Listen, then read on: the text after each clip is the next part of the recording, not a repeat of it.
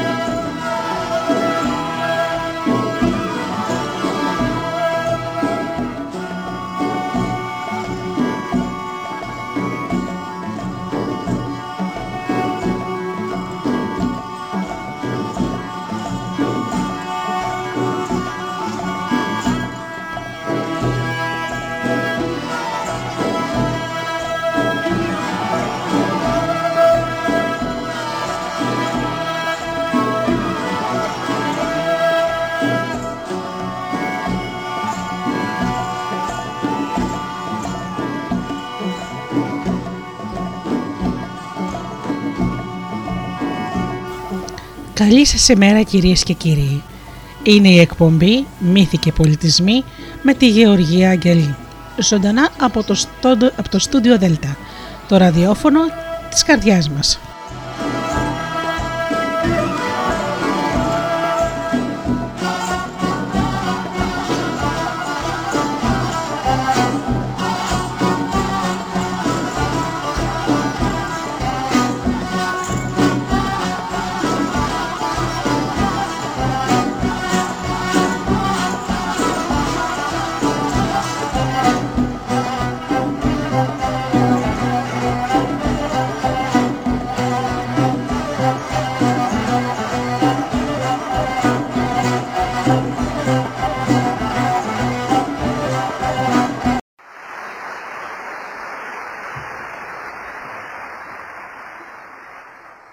Σας πω μια ιστορία.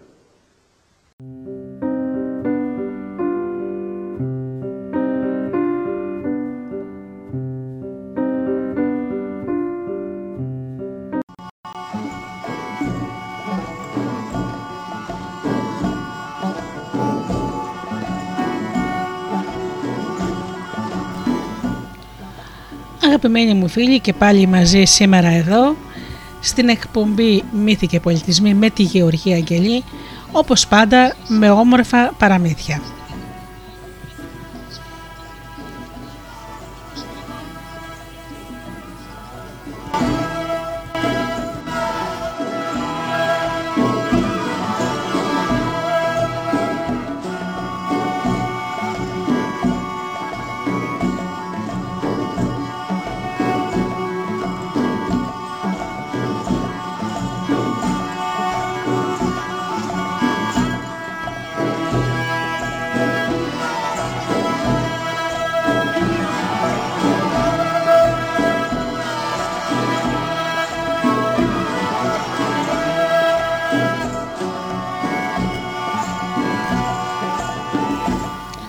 Σήμερα έχουμε παραμύθια λαϊκά από όλο τον κόσμο ενάντια σε δύσκολους καιρούς. Από την όμορφη συλλογή του Δημήτρη Προύσαλη, εκδόσεις Εύμαρος.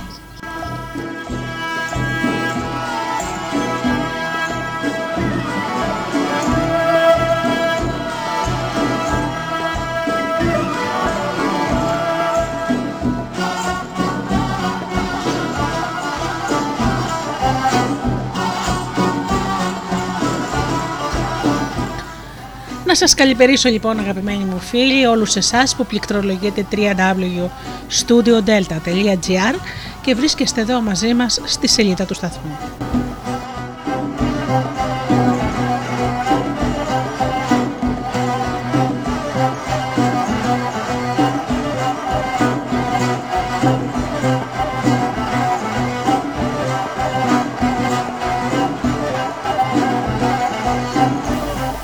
Καλημέρα και στους αγαπημένους φίλους που μας ακούν από τις μουσικές συχνότητες στις οποίες φιλοξενούμαστε όπως είναι το Live 24.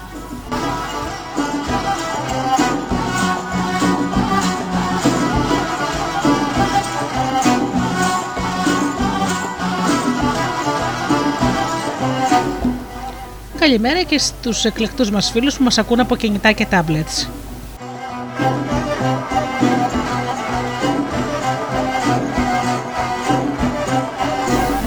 Και βεβαίως την καλημέρα μου και την αγάπη μου στους συνεργάτες μου, τον Τζίμι,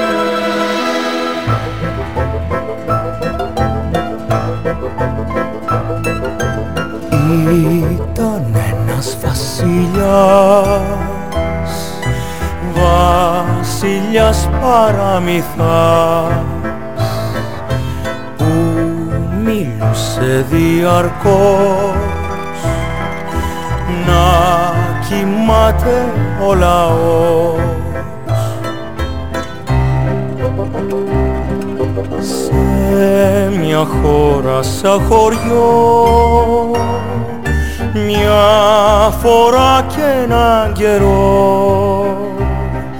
Μια φορά και έναν καιρό. Τον κακό του τον καιρό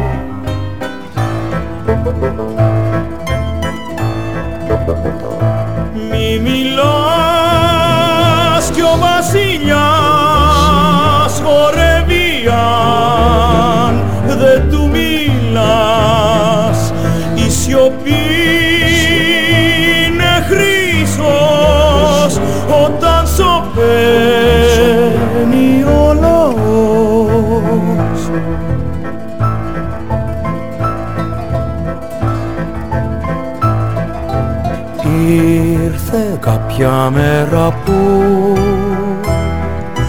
κάποιος που ήταν αλεπού έκλεισε κρυφά κρυφά και τα δυο του τα αυτιά. Ξύπνιος έμεινε κενά είδε ποιος καλό περνά. Έμαθε γιατί και πώς η σιωπή είναι χρυσός.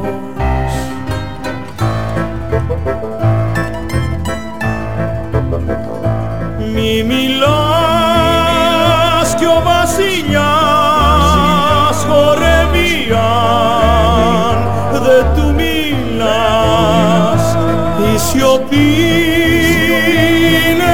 χρυσός όταν σωπαίνει ο λαός Μη μιλάς κι ο βασιλιάς χορεύει αν δεν του μιλάς. Η σιωπή είναι χρήσος όταν σωπαίνει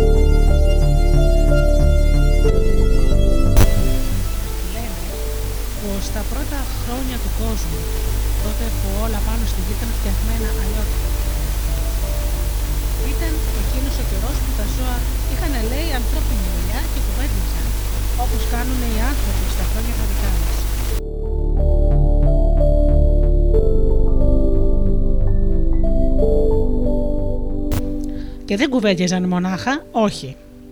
Λέγανε λόγια γιωμάτα σοφία για τη ζωή. Μιλούσαν για το δίκαιο και το άδικο. Και άλλες φορές συμφωνούσαν. Και άλλες φορές μάλωναν.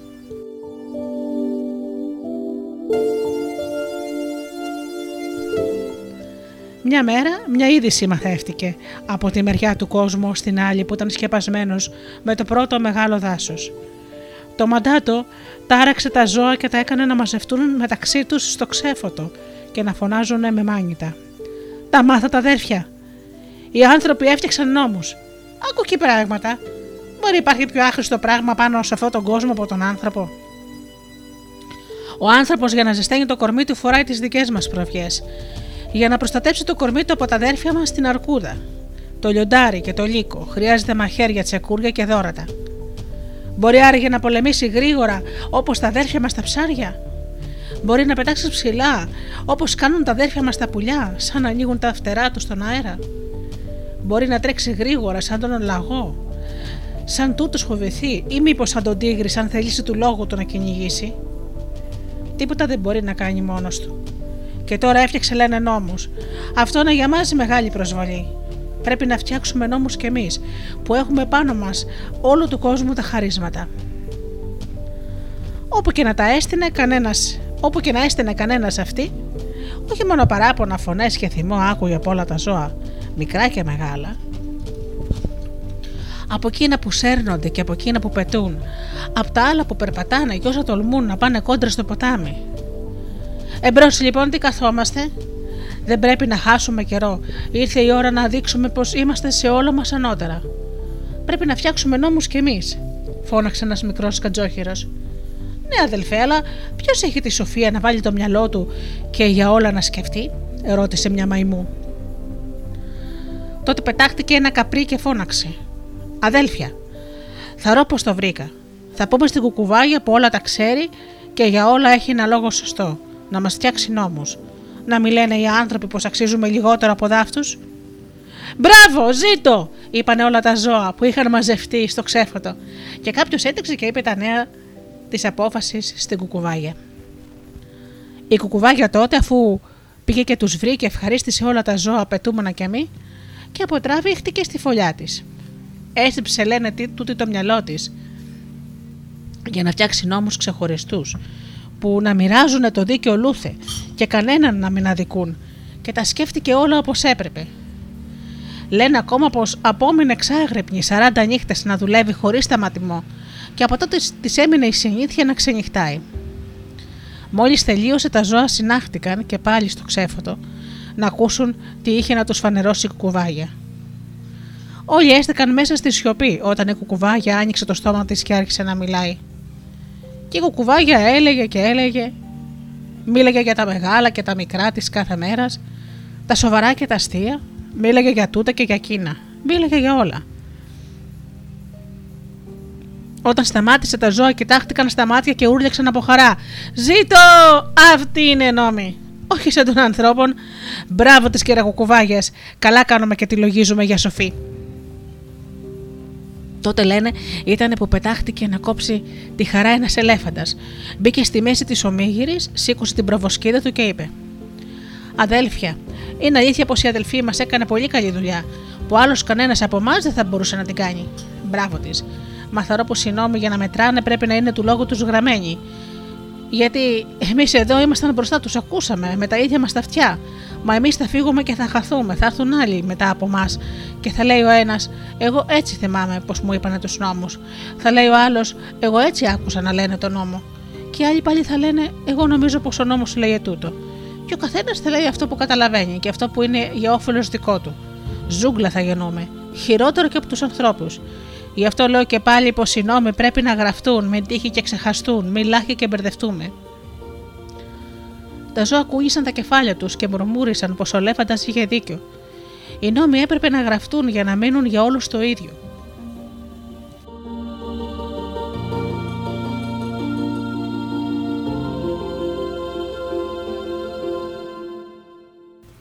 Για όσους ζούσαν τώρα και για εκείνους που θα ζήσουν μέσα στη ζούγκλα μετά από αυτούς. Μα τώρα τους βρήκε με τη σειρά της άλλη σκοτούρα. Πού να γράψουν τους νόμους, πού θα ορίσουν τη ζήση, πού θα όριζαν τη ζήση τους, πού θα έβρισκαν χαρτί οι νόμοι να γραφτούν και ποτέ να μην ξεχαστούν. Ποιος θα μπορούσε να κάνει τέτοια δουλειά; Τότε λένε πως βγήκε μπροστά μια αράχνη και θέλησε να μιλήσει. Αδέλφια, μη στεναχωριέστε, λύση θα βρεθεί. Εγώ μπορώ να πλέξω ένα ιστό με τον τρόπο το δικό μου. Σαν τελειώσει η κουκουβάγια, θα ήθελα να μου λέει τους νόμους που σκαρφίστηκε τόσες νύχτες με σοφία περισσή, και εγώ θα απλώνω τους νόμους πάνω στο πανί. Έτσι θα αποκτήσουμε κι εμείς νόμους γραμμένους, να λογιζόμαστε όχι ίσοι και άξιοι, μα καλύτερη από τη ράτσα των ανθρώπων.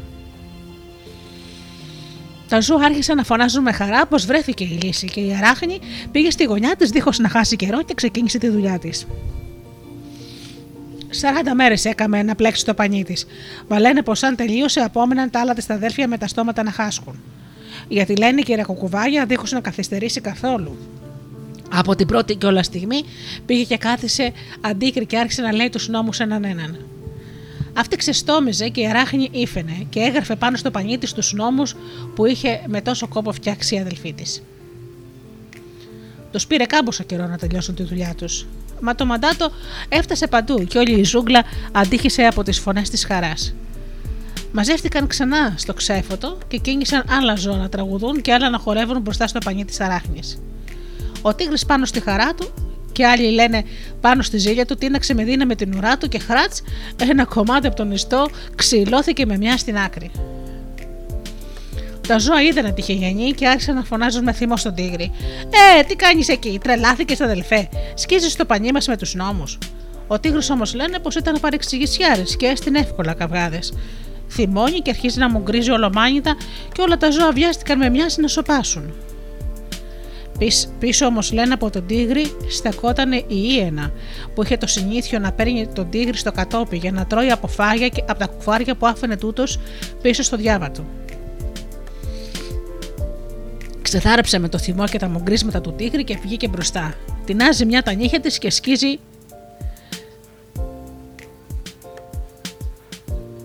το πανί της αράχνης τάχα από, από προσεξία. Τότε ήταν που την είδε μια μίγα και κατάλαβε πως το έκανε επίτηδες και της έβαλε τις φωνές. Ε, τι κάνεις, κυρά μου, θα μας χαλάσει του νόμους που με τόσο κόπο γράψαμε. Η Ίνα την άχτηκε με μιας και προχώρησε γριλίζοντα προς τη μίγα. Τέντωσε τη μουσούδα τη και τα μάτια της άστρεψαν από θυμό. Η μίγα φοβήθηκε και πισωπάτησε. Την ώρα που παραπατούσε προς τα πίσω, βρέθηκε μπλεγμένη μέσα στον ιστό της αράχνης. Η κακομήρα, όσο προσπαθούσε να βγει από το πανί της αράχνης, τόσο μπλεκόταν περισσότερο μέσα στον ιστό.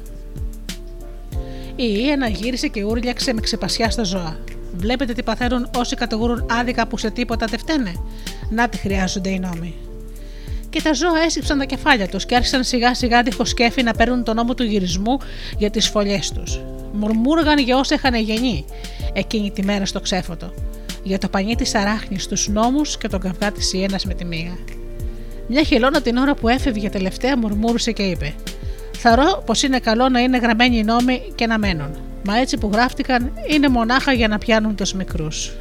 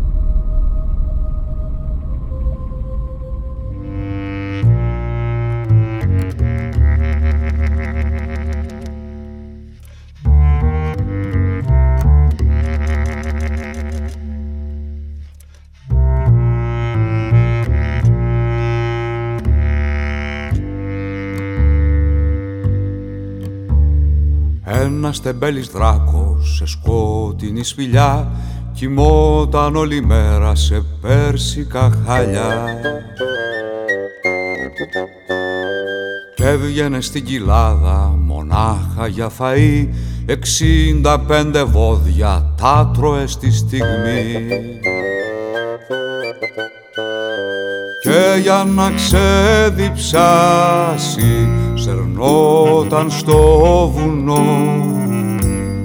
Έπινε δέκα λίμνες και ένα ποταμό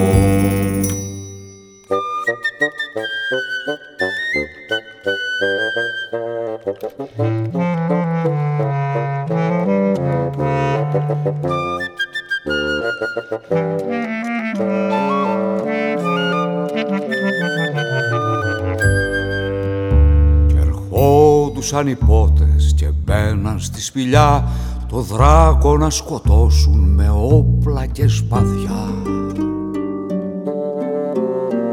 Μα ο τεμπέλης δράκος βαριότανε πολύ οι πότες να μασάει που είναι και σκληροί. Γι' αυτό έτσι ξαπλωμένος πετούσε τις φωτιές να ανάψουνε τα ξύλα και να ψήθει ο καφές. Έστρωνε το τραπέζι άναβε τα κεριά και έλεγε παραμύθια για δράκους και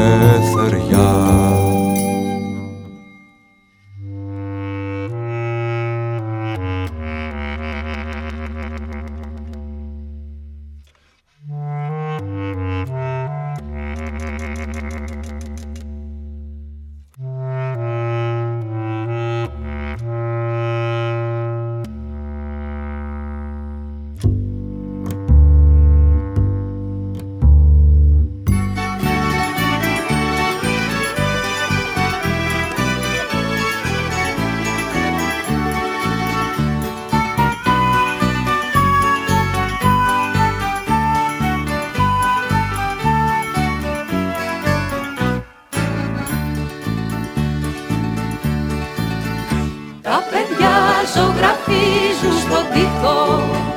Δυο καρδιές και έναν ήλιο στη μέση.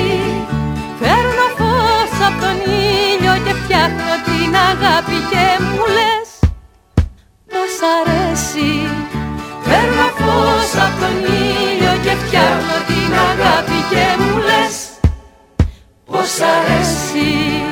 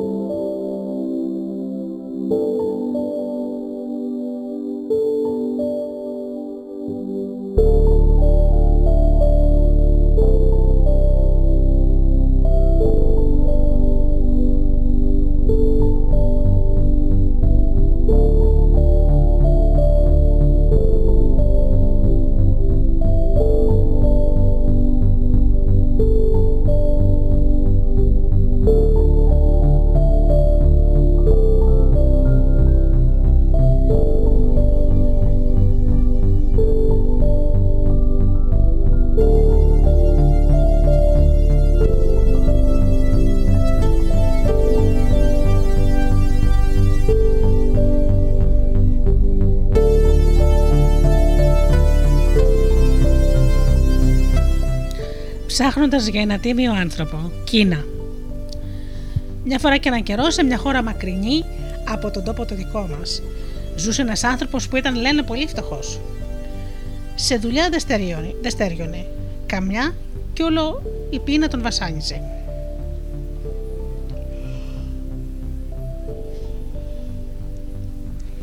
Μια μέρα εκεί που περνούσε έξω από ένα μαγαζί, είδε ένα γεροέμπορο σε μια καρέκλα να κάθεται και να καπνίζει μια πίπα. Για μια στιγμή στάθηκε να τον κοιτάζει όταν φάνηκε ένας άντρας. Ανέβηκε τούτος στο σκαλοπάτι και ζήτησε κάτι του εμπόρου. Ο γέρος σηκώθηκε, άφησε την πίπα του σε ένα τραπεζάκι εκεί δίπλα και μπήκε με τον άντρα μέσα στο μαγαζάκι του.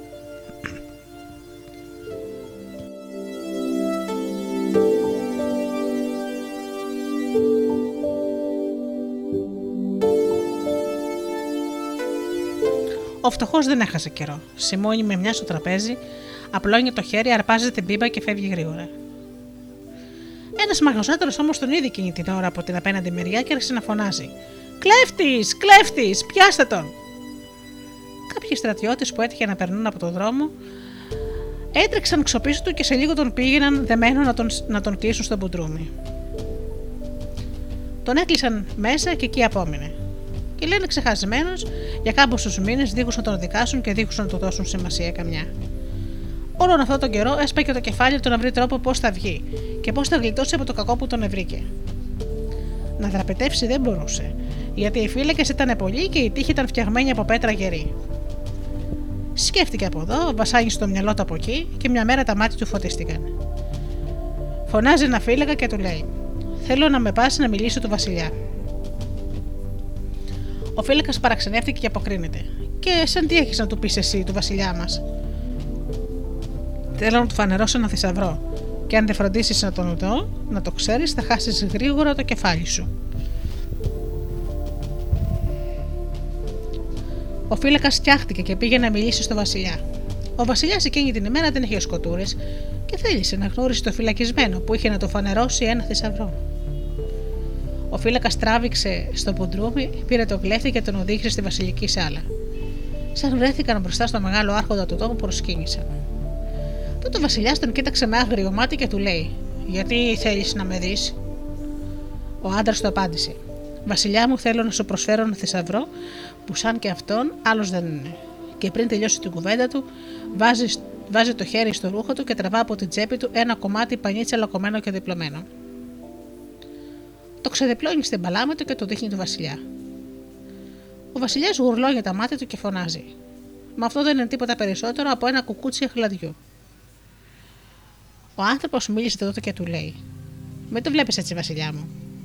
Τούτο το κουκούτσι είναι από ράτσα αχλαδιάς ξεχωριστής. Αν το φυτέψεις, θα γίνει δέντρο, και πάνω σε αυτό το δέντρο θα γεννούν αχλάδια χρυσά. Ο Βασιλιάς χαμογέλασε με τρόπο και λέει: Και τότε γιατί δεν το, φω... δεν το φυτεύει εσύ, παρά μόναχα κλέβεις τα πράγματα του κόσμου και έρχεσαι τώρα μπροστά μου τάχα να μου το δώσεις. Και ο άντρας αποκρίθηκε. Υπάρχει βασιλιά μου ένα μυστικό. Για να βγάλει τα χλάδια χρυσά, πρέπει τούτο το κουκούτσι να, φο... να φυτευτεί από κάποιον που δεν έκλειψε ποτέ του, μα ούτε και κορόιδεψε κανέναν. Αλλιώτικα να το θυμάσαι. Τα αχλάδια του θα είναι όπως εκείνα που βγάζουν οι αχλαδιές του κόσμου. Να γιατί έφερες σε σένα τούτο το κουκούτσι, Βασιλιά μου. Γιατί εσύ μην τε έχεις κλέψει, μην τε έχεις ξεγελάσει κανένα μέχρι τώρα. Ο Βασιλιάς μουρμούρισε και είπε μοναχός του: Ανάθεμα, σαν άμονα μικρός, είχα κλέψει μια λίρα χρυσή από τη μάνα μου. Μα δεν ήθελα να φανερωθεί και να φωνάξει τάχα και να φωνάξει.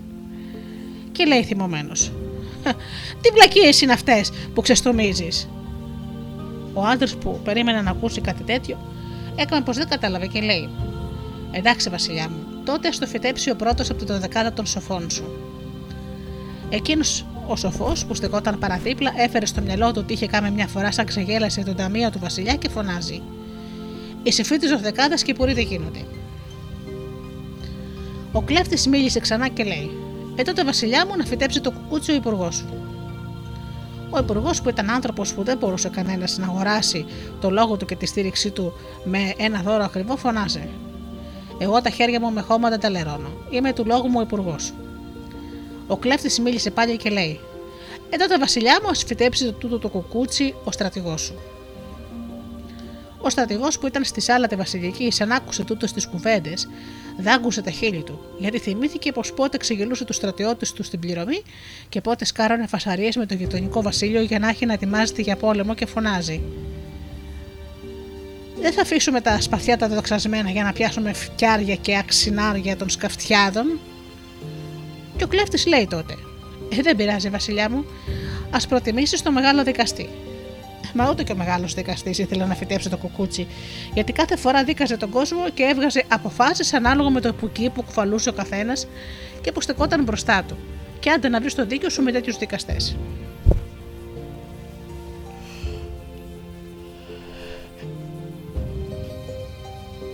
Ο κλέφτης δεν σταμάτησε και τούτη τη φορά φωνάζει. Α το φυτέψει ο φύλακας των φυλακών του Βασιλιά. Ο φύλακας με τη σειρά του αρνήθηκε και αυτός γιατί θυμήθηκε πως έπαιρνε στα κρυφά παράντε από τους φυλακισμένους και ανάλογα το μπαξίσι κανόνιζε πόσο αυστηρά θα φερθεί.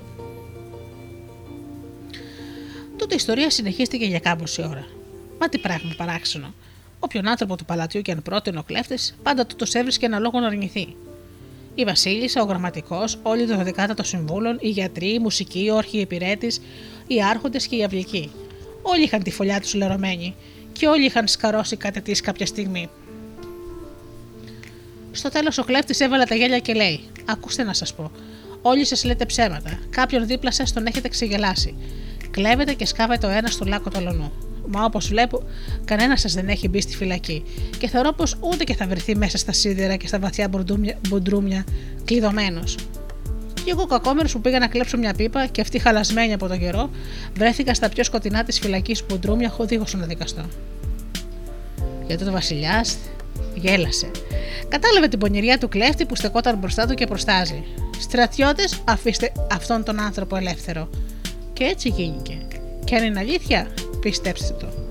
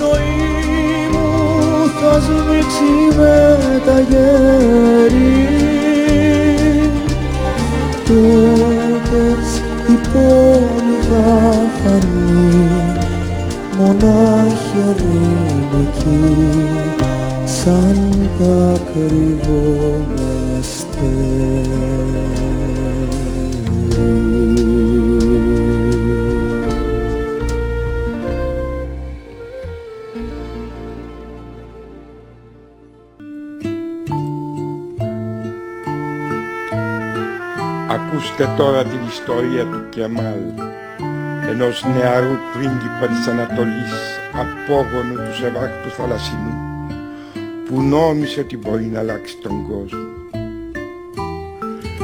αλλά πικρές οι βουλές του Αλάχ και σκοτεινές οι ψυχές των ανθρώπων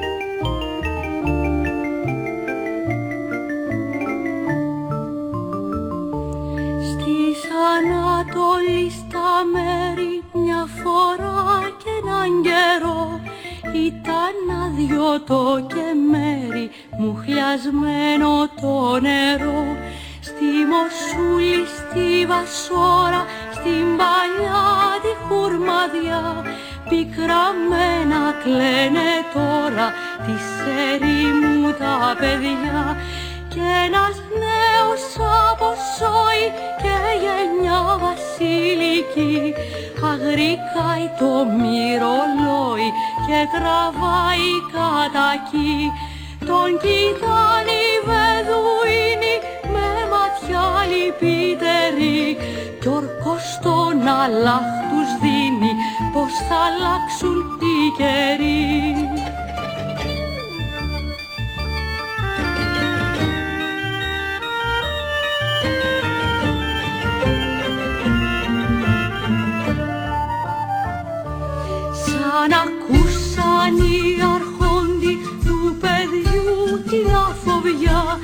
Ξεκινάν με λικουδόντι και με λιονταριού προβιά απ' τον τίγρη στον Εφράνη κι απ' τη γη στον ουρανό.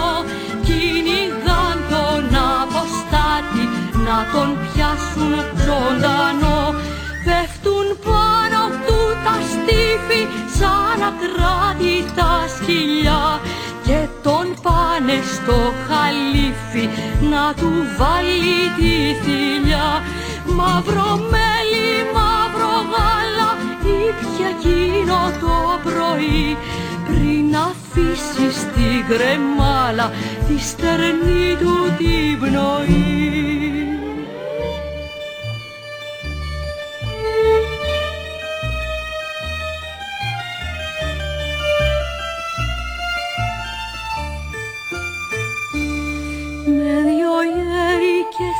Καμήλες με ένα κόκκινο φάρι στου παράδεισου τις πύλες ο προφήτης Καρτερή πάνε τώρα χέρι-χέρι κι είναι γύρω συννεφιά μα της Δαμασκού τα αστέρι τους κρατούσε συντροφιά σε ένα μήνα, σε ένα χρόνο βλέπουν μπρος τους τον Αλλάχ που από τον ψηλό του θρόνο λέει στον αμυαλό σε βάχ.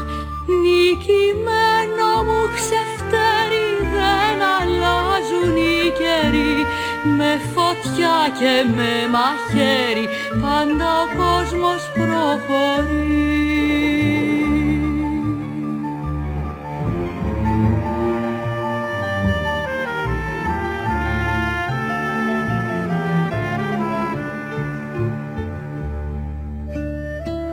Καληνύχτα και μάλ.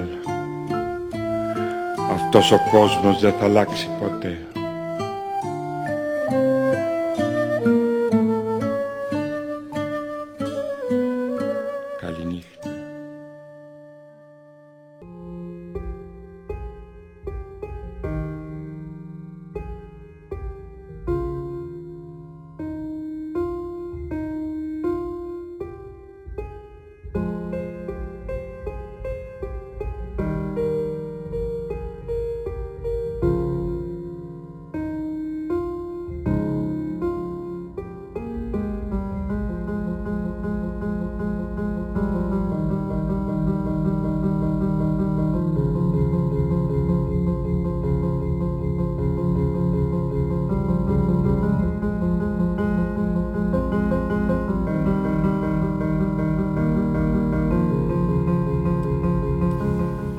Μηχανή που θα μεγάλωνε τη μέρα, Λιθουανία. Μια φορά και ένα καιρό σε ένα τόπο μακρινό ζούσε λένε ένας άρχοντας μεγάλος και τρανός. Όλα τα είχε, τίποτα δεν του είπε. Τα σπίτια του ήταν όσα και τα δάχτυλα των χεριών και τα κοπάδια του με τα ζώα μεγάλα και μικρά έβρισκαν σε ένα ολάκυρο τόπο.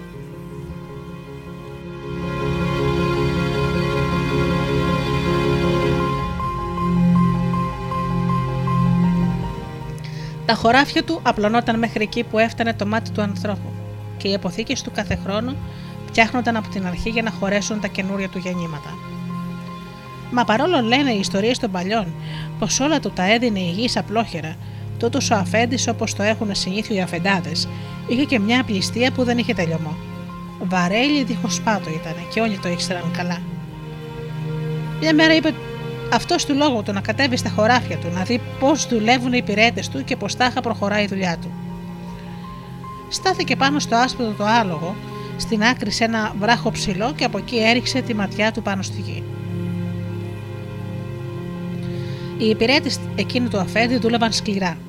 Ζήμωναν με το αίμα τους στο χώμα και πότιζαν με το ίδιο τους στα χωράφια του Άρχοντα από την άκρη σ' άκρη από την ώρα που θα σηκωνόταν ο ήλιος μέχρι την ώρα που θα πήγαινε να βασιλέψει πίσω από τα φουνά. Το μάτι του το αφέντη γυάλιζε και κάτω του μέσα φουρτούνιζε και μουρμούριζε με θυμό. Άτιμη που είναι η μέρα, άτιμη και μικρή Παναθεμάτη, και περνάει γρήγορα. Πώς να σοδιάσουν οι υπηρέτε μου και πώς να δουλέψουν, αν ο ήλιος με το που βγάζει το κεφάλι του στον κόσμο τραβάει με μιας και πάει να κοιμηθεί. Τούτο το κακό πρέπει να σταματήσει. Έριξε μια βυθιά στα καπούλια του αλόγου του και κράτησε σφιχτά τα χαλινάρια του και χάθηκε και χύθηκε στον κάμπο.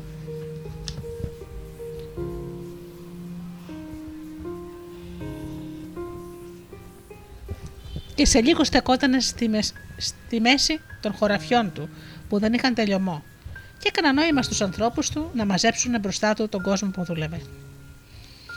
Σε λίγο όλοι οι εργάτες βρέθηκαν να κοιτάζουν τον άρχοντα. Ο Εφέντη άρχισε τότε να μιλάει και να λέει: Ακούστε το καλά. Η μέρα είναι θαρό πολύ μικρή και εσείς δεν δουλεύετε όσο πρέπει. Η δουλειά που κάνετε είναι μισή. Οι εργάτες κοιτάχτηκαν μεταξύ τους και σκούντισαν ο ένας τον άλλον με τρόπο. Ο Άρχοντας δεν είχε το Θεό του. Δεν δούλευαν τούτο εδώ αρκετά που είχαν ξεχάσει τι θα πει καθημερινή και τι θα πει σκόλη. Δεν έλειωναν μέσα στον ήλιο δίχως να σηκώσουν κεφάλι. Ο Αφέντης συνέχισε να ξεστομίζει. Τα γεννήματα που φέρνετε είναι λίγα και η γης δεν περιμένει. Για να δουλέψετε περισσότερο πρέπει να μεγαλώσουμε τη μέρα. Οι εργάτες δαγκώθηκαν. Δεν πίστευαν στα αυτιά τους. Τι κουβέντες ήταν τούτες που έλεγε ο άρχοντάς τους; Πώς θα μπορούσε άραγε κανένας να μεγαλώσει τη μέρα που ήταν από την αρχή του κόσμου ορισμένη να είναι όσο είναι; Ο αφέντης τα είχε χαμένα και τα μάτια του έβλεπαν μόνο χρυσάφι. Ο Άρχοντας δεν σταμάτησε και λέει: Όποιος καταφέρει να κάνει τη μέρα να μεγαλώσει θα πάρει από μένα ένα μικρό πουγγί χρυσάφι. Ένα παλικάρι τότε βγήκε μπροστά από τους άλλους, σίμωσε τον Άρχοντα, στάθηκε μπροστά του, έβγαλε το σκούφο του και με το κεφάλι του χαμηλωμένο μίλησε και λέει: Άρχοντά μου, εγώ θεωρώ πως ξέρω τον τρόπο για να σου μεγαλώσω τη μέρα. Θα σκαρώσω μια μηχανή που να μπορεί να μακραίνει τις ώρες και να κρατάει τη νύχτα μακριά. Ο αφέντης τον κοίταξε καλά μέσα στα μάτια και τον ρωτάει: Είσαι σίγουρος πως μπορείς του λόγου σου να φτιάχνεις τέτοια μηχανή που σου ζητώ; Και ο, και ο εργάτης αποκρίθηκε: Μη σε νοιάζει, έρχοντά μου, ξέρω εγώ. Μονάχα που θέλω να μου φέρεις κάμποσα πράγματα για να τη φτιάξω και μερικές ημέρε για να θυμηθώ πώ δουλεύει. Λέγε, τι θα χρειαστείς, μη χάνουμε καιρό, είπε με βιάση ο Άρχοντας. Ο εργάτη συζήτησε να του φέρουν μια μεγάλη ρόδα από κάρο, ένα μακρύ κομμάτι ξύλο στρογγυλό και ένα χερούλι από σίδερο. Κλείστηκε σε μια αποθήκη και άρχισε να βαράει με ένα σφυρί, να καρφώνει και να φτιάχνει σιγά σιγά τη μηχανή που τάχα θα μεγάλωνε τη μέρα. Πήρε τη ρόδα, τη στερέωσε πάνω στο ξύλο, το στρογγυλό, τη σκάρφωσε στην άκρη και το χερούλι από σίδερο και σαν τελείωσε έστειλε να φωνάξουν τον Άρχοντα. Οι άνθρωποι του αφέντη μάζεψαν ξανά όλους τους εργάτες. Ο άντρα που ήξερε πώς να μεγαλώνει η μέρα έφερε μπροστά στον Άρχοντα του τόπου εκείνη τη μηχανή. Κοιτάζει ο αφέντης και τι να δει. Τα μάτια του αντίκρισαν ένα πράγμα που μονάχα μηχανή δεν ήταν. Μα τούτο εδώ είναι μια ρόδα στεριωμένη πάνω σε ένα ξύλο και ένα χερούλι στην άκρη, φωνάζει ο Άρχοντας. Όπως τα λες, αφέντη μου. Έτσι μοιάζει με την πρώτη ματιά αλλά είναι και μια μηχανή που μεγαλώνει την ημέρα. Μονάχα που έχει ένα μυστικό. Για να μεγαλώνει η μέρα που θέλεις, πρέπει να τη γυρίζεις εσύ ο ίδιος. Αλλιώς η μέρα δεν μεγαλώνει και οι ώρες δεν μακραίνουν. Ο ήλιος δεν αργεί να βασιλέψει. Η αλήθεια είναι πως για να δουλέψει πρέπει να γυρίσει τη ρόδα αυτός που ζητάει να μεγαλώσει τη μέρα. Και μάλιστα πρέπει να τη γυρίζει χωρίς διακοπή. Από την ώρα που θα χαράξει η καινούρια μέρα μέχρι την ώρα που ο ήλιος θα πάει του λόγου του να κοιμηθεί. Ο Άρχοντας, αφού δεν μπορούσε να βρεθεί άλλος τρόπος κανένας, τι να κάνει, συμφώνησε. Εντάξει, του είπε, θα, την, θα το κάνω μόνος μου. Την άλλη μέρα κιόλα το πρωί, λίγο πριν χαράξει ο ήλιος, οι εργάτες βρέθηκαν ξανά στα χωράφια. Μαζί τους τώρα ήταν και ο Αφέντης, παρέα με τη μηχανή που θα μεγάλωνε τη μέρα. Ετοιμάστηκε και ξεκίνησε να γυρίζει τη μανιβέλα το χερούλι. Μα λένε οι ιστορίες των παλιών πως το χερούλι ήταν βαρύ και η ρόδα ήταν μεγάλη και δύσκολα γύριζε. Ο Άρχοντας βάλθηκε στην αρχή να γυρίζει δίχως να σταματάει, μας σε λίγη ώρα κουράστηκε. Η ανάση του κόπηκε, τα χέρια του πιαστήκανε, η πλάτη του πόνεσε, τα πόδια του δεν τον κρατούσαν και ο υδρότας άρχισε να τρέχει ποτάμι από το κορμί του και να τον λούζε από την κορφή μέχρι τα νύχια. Έτρεχαν οι υπηρέτε του σπιτιού να τους σκουπίσουν το μέτωπο. Έφεραν πετσέτες και δροσερό νερό για να γίνει ο κόπος ελαφρύτερος. Μα ο κόπος ήταν μεγάλος. Μην τα σταματούσε, μην τα λάφρανε. Κοίταζε τον ήλιο και γύρνα για τη ρόδα. Γύρνα για τη, ρόδια, τη ρόδα και βογκούσε στη δουλειά. Δούλευε και πόναγε. Το κορμί του πόναγε και τον έλουσε ο υδρότα. Και αυτός όλο γυρνούσε τη ρόδα. Και η μηχανή τα χαδούλευε, μα οι ώρες δεν περνούσαν και το σούρουπο αργούσε να φανεί. Μα όποιος θέλει να μεγαλώσει τη μέρα πεισμώνει και δεν σταματάει. Έτσι έκανε ο αφέντης εκείνου του τόπου, μέχρι που έφτασε το σούρουπο και ο ήλιος άρχισε να χάνεται μακριά πίσω από τα βουνά. Ο αφέντης τα χρειάστηκε και τώρα είχε τα χάλια του.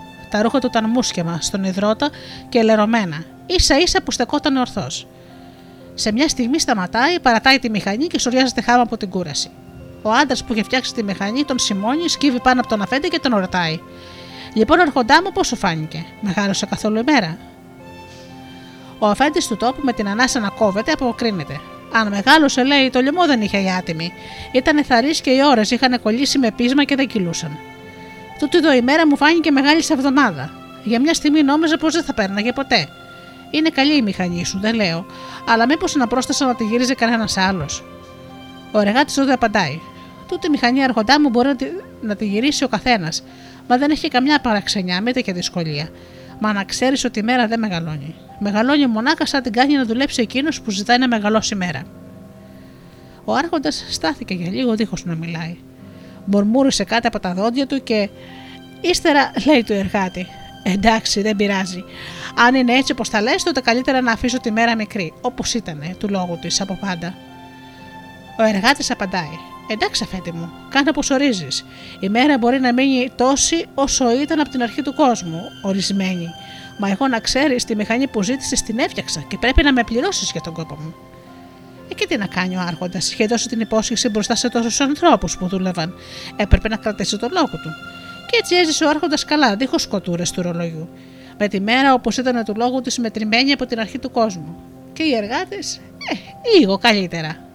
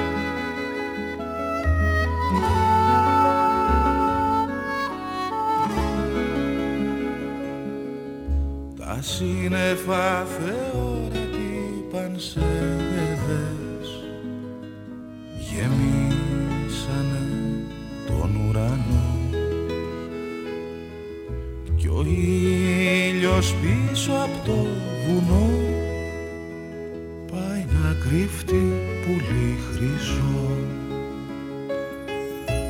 Ήλιε μου, καλό ήλιε μου καλό χρυσό πουλί.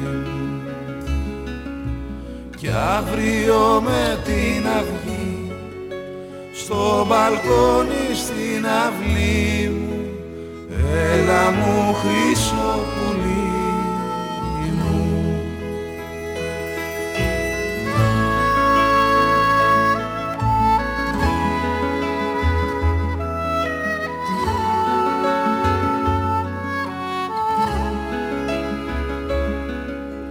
κόσμος αναγέμισε καμπάνες που κρέμονται από τον ουρανό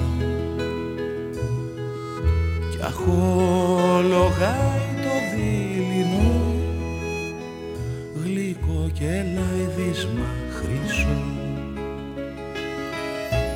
Ήλιε μου, καλό ήλιε μου. Στο καλό χρυσό πουλί.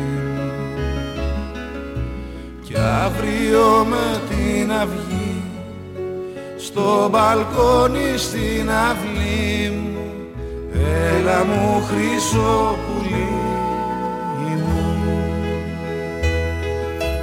Ήλιε μου, καλό ήλιε μου στο καλό χρυσό πουλί κι αύριο με την αυγή στο μπαλκόνι στην αυλή μου έλα μου χρυσό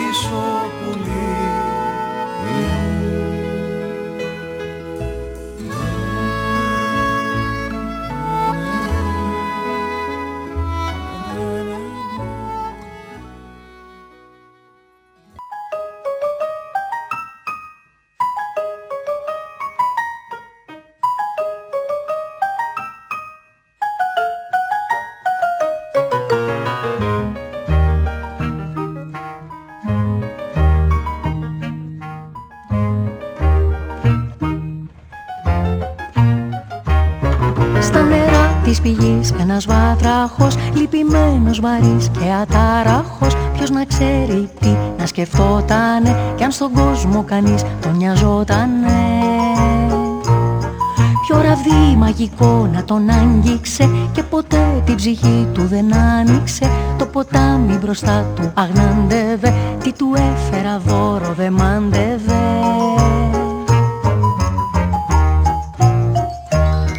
Από μένα με αγάπη από τα βάθη της καρδιάς. Πάρε τούτο το φυλάκι κι όταν γίνεις βασιλιάς. Μην ξεχάσεις τα παιδιά που κοιμούνται στα παγκάκια και ξυπνάνε βατραχάκια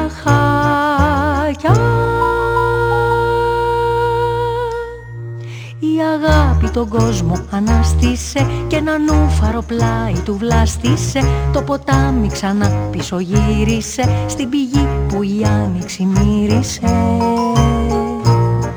Παραμύθια και αλήθεια μπλεχτήκανε και τα μάγια της νύχτας λυθήκανε. Μια ευχή στο αυτί του ψιθύρισα, άνοιξα αγκαλιά και τον φίλησα από μένα με αγάπη από τα βάθη της καρδιάς. Πάρε τούτο το φυλάκι κι όταν γίνεις βασιλιάς. Μην ξεχάσεις τα παιδιά που κοιμούνται στα παγκάκια και ξυπνάνε βατραχάκια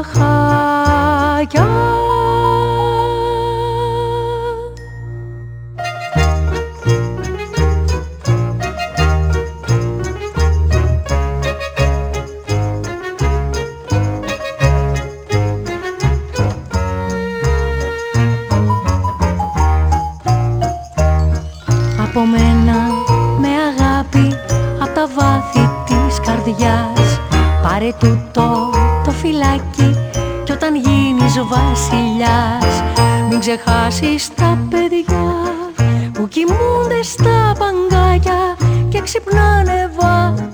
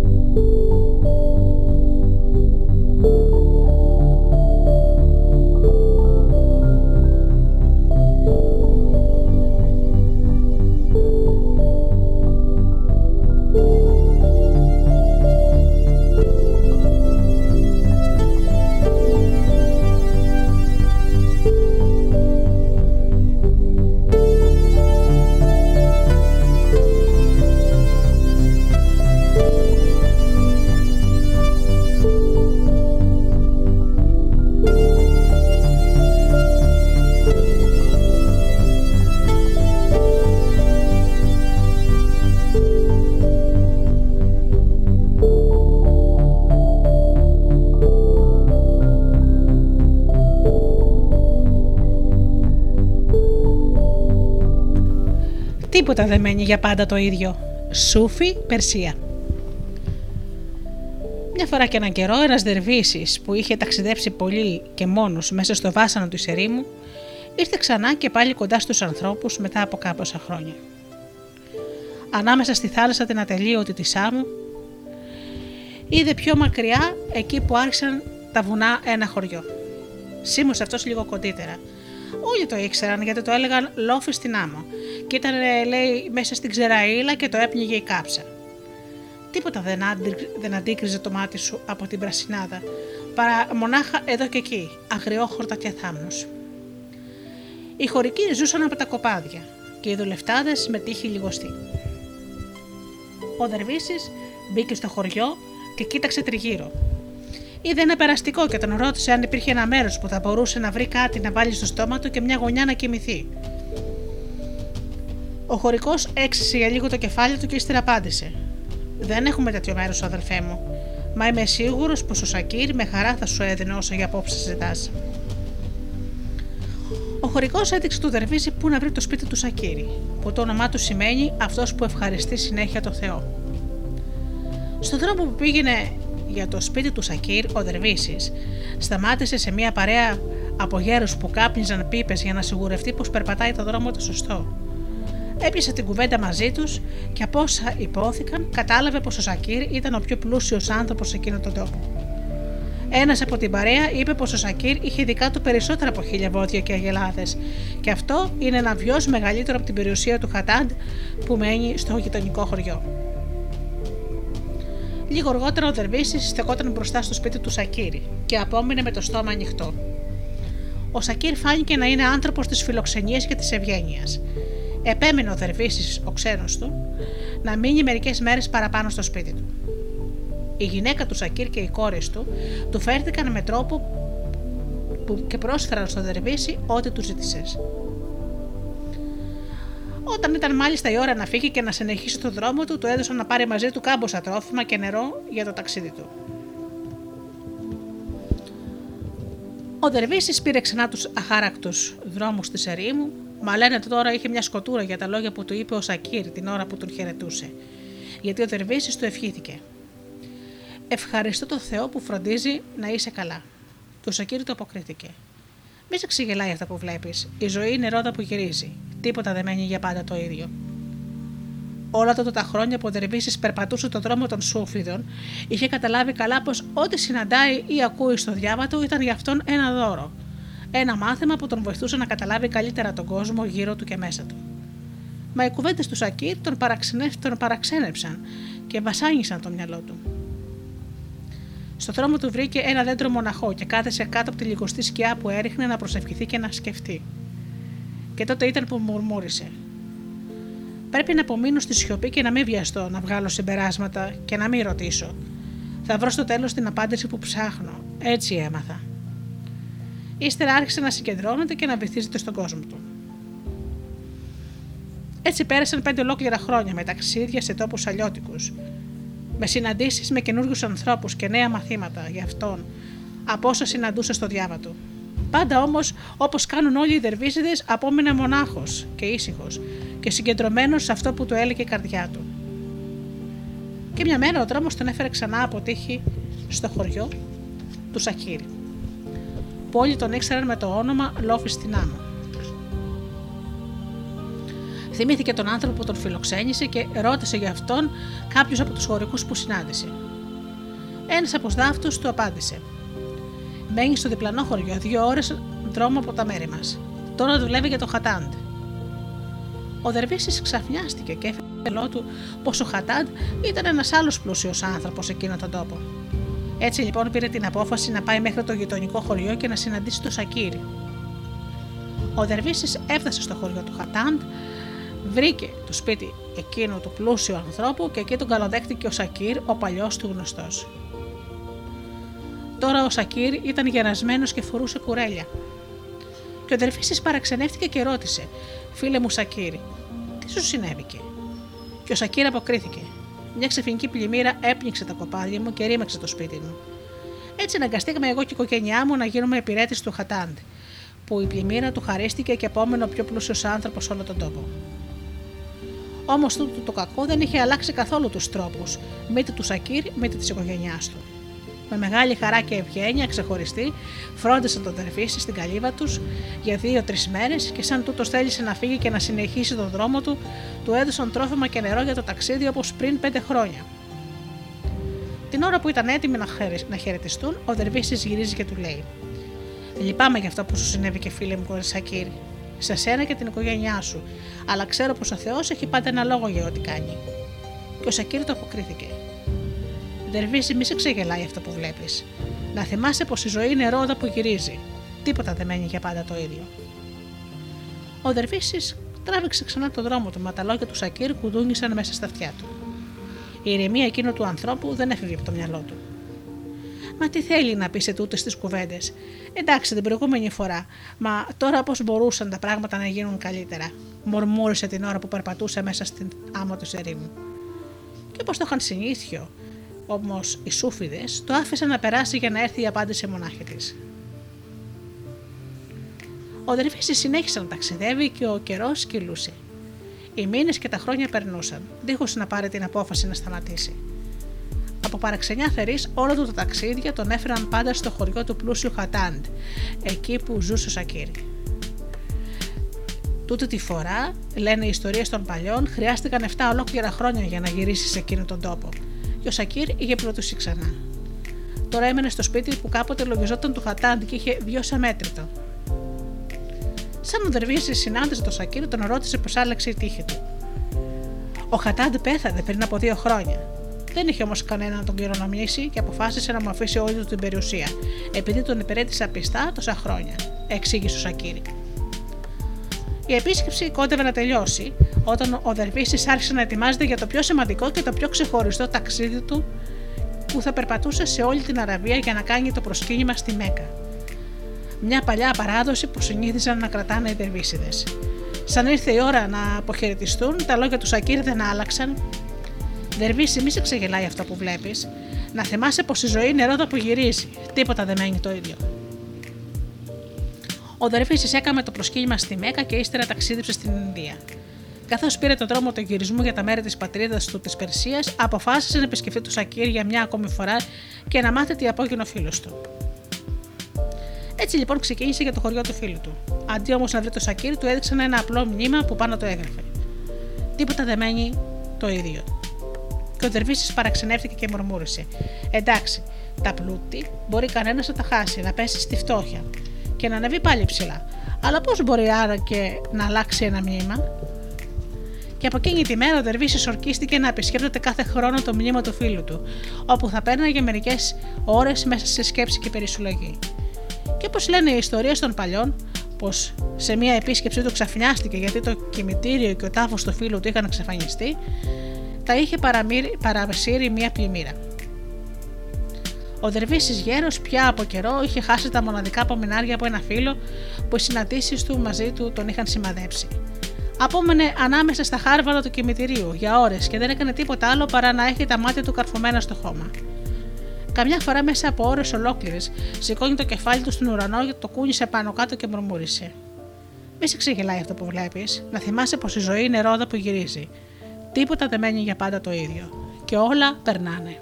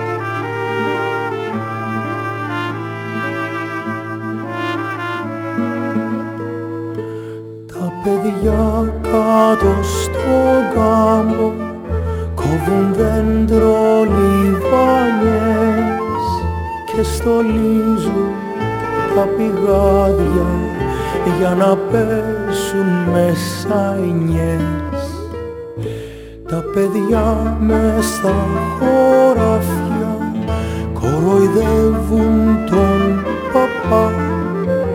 Του φοράνε όλα τα αμφία και τον παν στην αγορά. Έλα κόρη της Ελλήνης, κόρη του Αυγερίου να χαρίσεις τα παιδιά μας λίγα χάδια του ουρανού.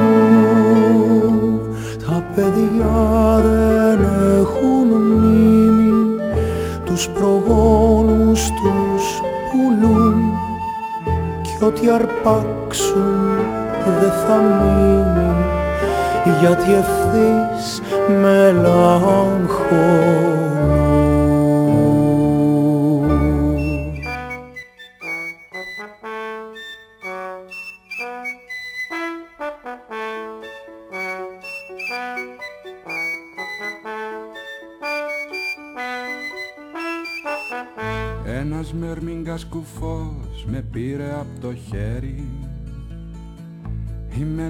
πιο σοφός ολόκληρο τα σκέρι. Και τα μικρά του τα μερμηγκάκια χειροκροτάνε με ενθουσιασμό εν δυο προσκυνάμε εν δυο πολεμάμε εν δυο δεν πεινάμε.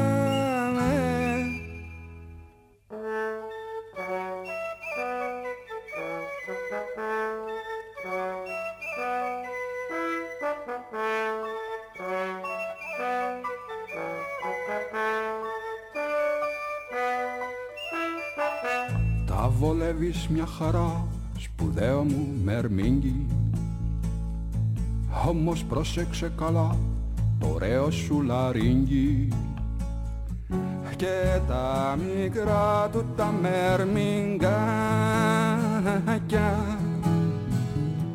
χειροκροτάνε με ενθουσιασμό. Εν δυο προσκυνάμε εν δυο πολεμάμε εν δυο μα πεινάμε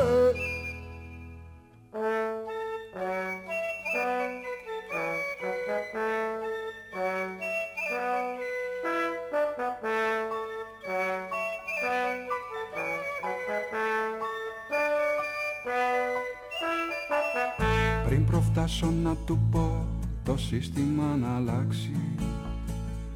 Πλάκος όλο το χωριό το μέρμιγκα να χάψει. Και τα μικρά του τα μέρμιγκα χακιά χειροκροτάνε με ενθουσιασμό. Ενθουσιασμό εν δυο προσκυνάμε εν δυο μα πεινάμε εν δυο θα σε φάμε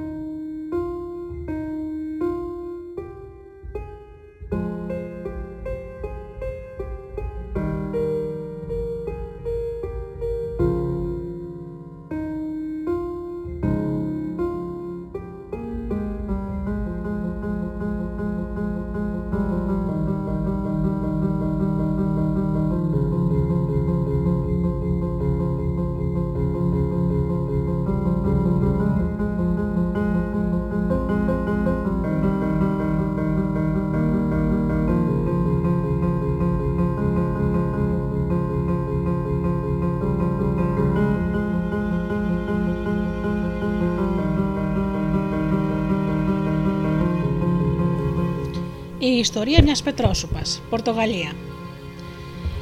Λένε ιστορίες των παλιών πως μια φορά και έναν καιρό σε ένα τόπο μακρινό ήταν ένα χωριό. Ήταν, λέει, αυτό απλωμένο στην πλαγιά ενός βουνού, μόνο που το γνώριζαν καλά σε όλο τον τόπο, πως δεν το έλειπαν τα πλούτη. Οι κάτοικοι είχαν βγάλει όνομα για την παραξενιά τους. Δεν καλοδέχονταν κανέναν, μα μήτε και μίλανε μεταξύ τους σαν να ήταν μαλωμένοι. Εκεί τη φιλία δεν την ήξερα και καλοσύνη έβρισκε όλες τις πόρτες του χωριού κλειστές. Έτυχε τώρα, λένε, να περνάνε από εκείνον τον τόπο δύο άνθρωποι που βρισκόταν καιρό στον δρόμο. Περπάταγαν και πήγαιναν από τόπο σε τόπο και κανένας δεν ήξερε από πού κρατάει η σκούφια τους. Φόραγαν ένα τσουβάλι για ρούχο, σαν αυτό που συνηθίζουν να ρίχνουν πάνω στο κορμί τους οι καλόγεροι. Κουβάλαγαν ένα σάκο στον ώμο και όλο περπατούσαν. Άλλοι έλεγαν πως ήταν ζητιάνοι που τριγύρναγαν εδώ και εκεί και άλλοι λέγανε πως ο πόλεμος τους έδιωξε μακριά από τον τόπο του που αγαπούσαν, και άλλοι λένε πως ήταν άνθρωποι του Θεού, διακονιάριδες που δίδασκαν το λόγο του και έμπαιναν σε όλα τα χωριά να γνωρίσουν τους ανθρώπους. Άλλο ακούστηκε πως ήταν αδέλφια, έμποροι ξακουστοί, και πως η ζωή τους γέλασε και έχασαν το γιο τους. Τώρα οι δυο τους βρισκόταν στο έμπο του χωριού, με την κοιλιά τους άδεια και το μυαλό τους γεμάτο σκοτούρα, πώ θα φάνε, πού θα ξεκουραστούν μετά από τόσο δρόμο που είχαν πάρει. Τα πατζούρια απόμεναν κλειστά και οι πόρτες μανταλωμένες. Κανένας δεν φάνηκε να τους καλωσορίζει. Μήτε να ρωτήσει την ιστορία των περαστικών. Σε στάθηκαν κάτω από ένα μεγάλο δέντρο στην πλατεία και κοίταξαν γύρω. Ο ένας από τους περαστικούς έβγαλε από το σάκο του ένα τσουκάλι και ο άλλος το πήρε και το γέμισε νερό από τη βρύση παραδίπλα. Έψαξαν και μάζεψαν από εκεί κοντά κάμποσα ξερόκλαδα και άναψαν φωτιά να βράσουν το νερό. Την ώρα που φρόντιζαν τη φωτιά πέρασε μια γριά. Αυτή σταμάτησε να πιάσει την κουβέντα μαζί τους και τους ρωτάει: Τι κάνατε αυτό; Ο ένας ο ταξιδιώτης αποκρίνεται: Καλώς την κυρά, ετοιμαζόμαστε να μαγειρέψουμε. Και η γριά λέει τότε με περιέργεια: Μπα, και τι θα μαγειρέψετε; Ο παραστικός απαντάει: Θα φάμε πετρόσουπα και βγάζει μέσα από το σάκο του μια ολοστρόγγυλη πέτρα, τη χαϊδεύει και την αφήνει να πέσει μαλακά στο νερό που άρχισε να βράζει. Πετρόσουπα, τι φα είναι τούτο, δεν το έχω ξανακούσει. Και ο άλλος ταξιδιώτης κίνησε να μιλάει. Δεν υπάρχει πιο νόστιμο φαγητό από αυτό. Μονάχα για να νοστιμήσει θα πως χρειάζονται δύο κρεμμύδια. Έτσι για τη γλύκα. Η γριά πετάγεται τότε και λέει: Εγώ θα σας φέρω κρεμμύδια που θέλετε και παίρνει το δρόμο για το σπίτι της. Μπαίνει μέσα, βρίσκει δύο-τρία κρεμμύδια, τα βάζει στην ποδιά της και κάνει να βγει έξω. Μια γειτόνισσα από την είδε να μπαινοβγαίνει με βιάση τη ρωτάει: Πού πας του λόγο σου με τέτοια φούρια; Η γριά σταματάει και αποκρίνεται. Πού να στα λέω, γειτόνισσα; Στην πλατεία δύο περαστικοί ταξιδιώτες έχουν ανάψει φωτιά και μαγειρεύουν πετρόσουπα. Χρειάζονται δύο-τρία κρεμμύδια και έταξα να τους τα φέρω. Έλα και εσύ να δοκιμάσεις. Οι γυναίκες βρέθηκαν στην πλατεία πλάι στου ταξιδιώτες. Ξεφλούδισαν τα κρεμμύδια, τα έκοψαν και τα έβαλαν στο τσουκάλι. Ο ένας άντρας έβγαλε μέσα από το σάκο του μια ξύλινη παλιά κουτάλα και άρχισε να ανακατεύει τη σούπα την παράξενη. Ύστερα δοκίμασε λίγο από το τσουκάλι και λέει: Αν η πέτρα είναι καλή, το φαγητό έχει άλλη νοστιμιά. Αν είχαμε όμως και λίγη ντομάτα, θεωρώ πω θα νοστίμιζε περισσότερο. Ακούει αυτά τα λόγια γειτόνισε και πετάγεται. Αχ, παιδάκι μου, έχω κάτι ντομάτες στο μπαξέ μου. Άλλο πράγμα. Πάνω σου φέρω μερικές. Και τραβάει κατά εκεί. Εκεί που πήγαινε, συναντάει μια γυναίκα του χωριού και τη ρωτάει: Για πού το έβαλες το λόγο σου εσύ, δεν τα έμαθα τα νέα. Φτιάχνουμε πετρόσουπα με κάτι περαστικούς πάνω στην πλατεία και πηγαίνω να φέρω μερικές ντομάτες να νοστιμήσει το φαΐ. Δεν έρχεσαι και εσύ μπας και κλέψουμε τη συνταγή. Πετρόσουπα, ακόμα και φαΐ να σου πετύχει. Μπορεί έρχομαι κι εγώ μαζί σου. Η γυναίκα πήρε τις ντομάτες και παρέα με εκείνη του χωριού βρέθηκαν κοντά στο τσουκάλι. Έκοψαν τις ντομάτες και τις έριξαν στο φαγητό. Ο άντρας συνέχισε να ανακατεύει και να δοκιμάσει. Μμμ, πάει να γίνει η πιο νόστιμη πετρόσουπα που έχουμε μαγειρέψει έως τώρα. Μα, σαν κάτι να τη λείπει. Το βρήκα. Χρειαζόμαστε μερικές πατάτες. Ε, αν είχαμε μερικές πατάτες στο φαγητό, θα είχε μια γεύση και ίσως και λίγο λαδάκι. Η καινούργια της παρέας είπε, είπε να φέρει πατάτες και να κουτσομπολέψει στα πεταχτά τα νέα. Βρήκε πατάτες, τις έφερε μαζί της και ακολούθησαν κανένα δυο γυναίκες και ένα χωρικό όλο περιέργεια με ένα λαδικό στα χέρια. Σε λίγη ώρα, γύρω από το τσουκάλι ήταν μαζεμένος κόσμος πολλής. Οι ταξιδιώτες που μαγείρευαν στη μέση της πλατείας μια πετρόσουπα κάθε φορά ζητούσαν κάτι αλλιώτικο, κάποιο άλλο λαχανικό. Κάθε φορά κάποιος πεταγόταν από τους κατοίκους του χωριού να θυμηθεί κάτι που προνοστίμιζε τη, σκου, τη σούπα. Με το όνομα που κανένας δεν είχε μετακούσει μέχρι τότε. Ο ένας έφερνε καρότα, ο άλλος κολοκύθια, ένας έλεγε για σέλινο, άλλος φώναζε για μανιτάρια. Ο καθένας από τους χωρικούς έφερνε και κάτι για να γίνει πετρόσουπα όπως έπρεπε και να δοκιμάσουν όλοι. Κάποιος φωνάζει σε μια στιγμή: Πρέ χωριανή, δεν φέρνουμε και λίγο κρασάκι να περνάει η ώρα μέχρι να ετοιμαστεί η σούπα. Μερικοί έτρεξαν και έφεραν κανάτες με κόκκινο κρασί, και άλλοι το δικό τους το λευκό συνταμετζάνε. Μια γυναίκα λέει: Να έπαιζε κανένας και κανένας σκοπό. Τι ωραία που θα ήταν για να περνάει και η ώρα μέχρι να φάμε. Και να σου λιγάκι φάνηκε ένα βιολί και ένα λαούτο και άρχισαν τα τραγούδια.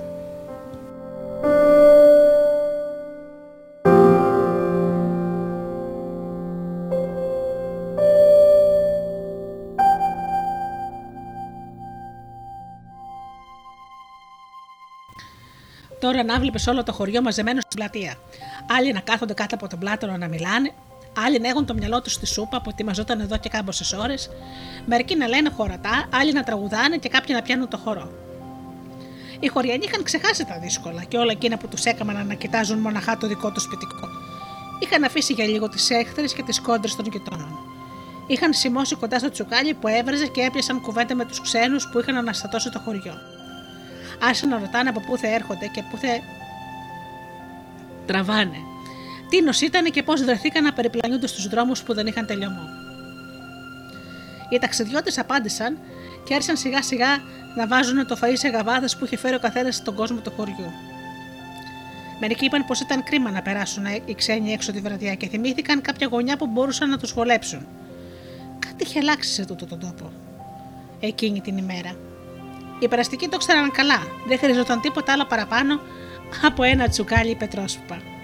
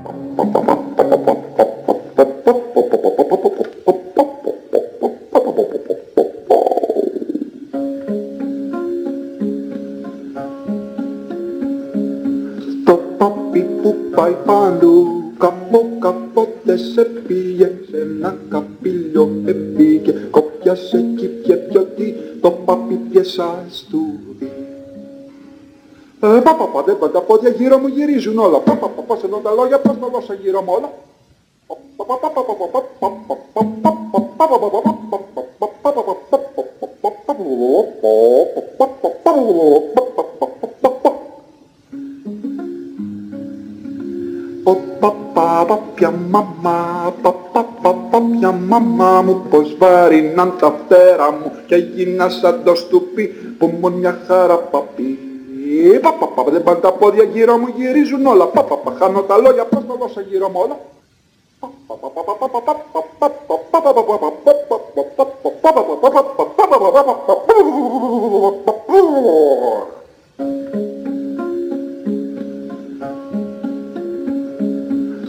πάπι που πάει παντού Καπό καπότε σε πήγε σε ένα καπήλιο επήγε Κόπιασε κι πιε πιωτή το πάπι πιεσάς του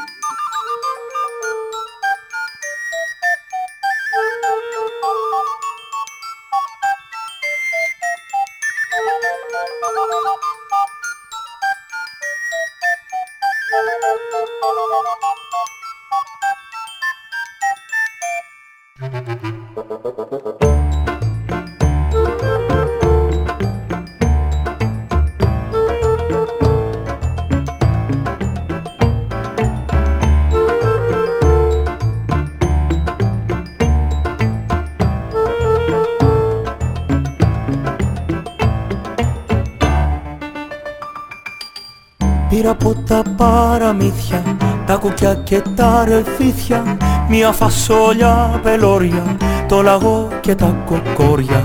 Πήρα όλα τα καρβέλια τα σταφύλια από τα μπέλια τα εφτά τα κατσικάκια και τα τρία γουρουνάκια.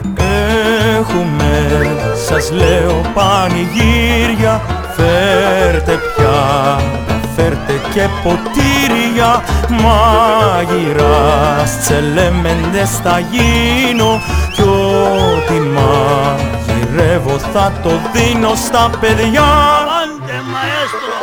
Φέρτε τα μαχαίροπυρουνά σας και τα παραμύθια της γιαγιάς σας. Τα παιδιά να φάνε και να πιούνε και ποτέ,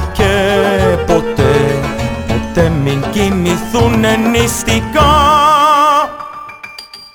Με το ζόρι από τη φωλιά τους πήρα τη φωτιά από τους δράκους και από τις μάγισσες καζάνια, κατσαρόλες και τηγάνια. Έριξα τα υλικά μου και τα λατοπίπερά μου.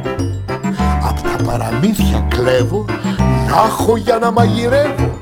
Έχουμε, σας λέω πανηγύρια Φέρτε πιάτα, φέρτε και ποτήρια Μάγειρας, τσελέμεντες θα γίνω Κι ό,τι μαγειρεύω θα το δίνω στα παιδιά. Φέρτε τα μαχαίροπυρουνά σας και τα για της γιαγιάς σας. Τα παιδιά να φάνε και να πιούνε και ποτέ, ποτέ μην κοιμηθούνε νηστικά